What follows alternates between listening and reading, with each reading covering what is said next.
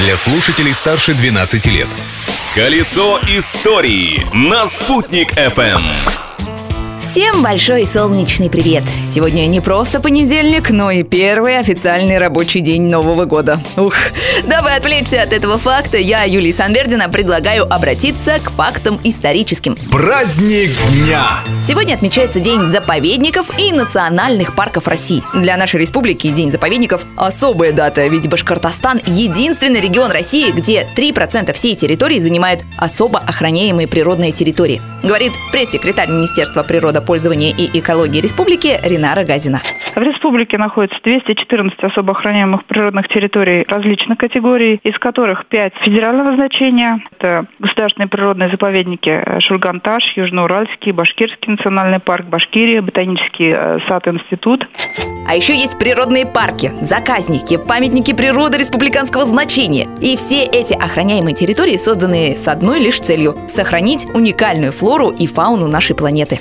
Личность дня. А личностью этого дня хочется назвать сегодня поэта, почетного гражданина Уфы, автора текста государственного гимна Республики Башкортостан Рашита Шакурова, который родился в этот день в 1937 году. Кроме творчества, Рашид Закирович активно выступает за сохранение чистоты родного языка. Например, Агидель Кунакханаха. В русском языке Агидель гостиница не произносится, так ведь? Для русского языка это гостиница Агидель. И очень хорошо и правильно, что вот в самом центре правильно написали гостиница Агидель и Агидель Кунакханаха. Вот это клише должно соблюдаться во всех названиях объектов города. Неспроста Рашид Шакур является лауреатом престижнейшей в республике премии имени Салавата Юлаева. Вспомним еще одного автора, но уже современного, пишущего в стиле рок. 11 января 1997 года Илья Кнабинхов, более известный как Илья Черт, прямо во время концерта сменил старое название своей группы на «Пилот».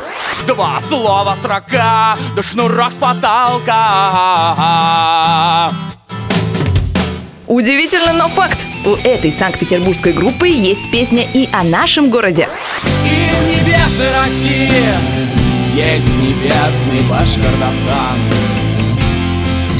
Там в небесной Уфе Я, наверное, пьян.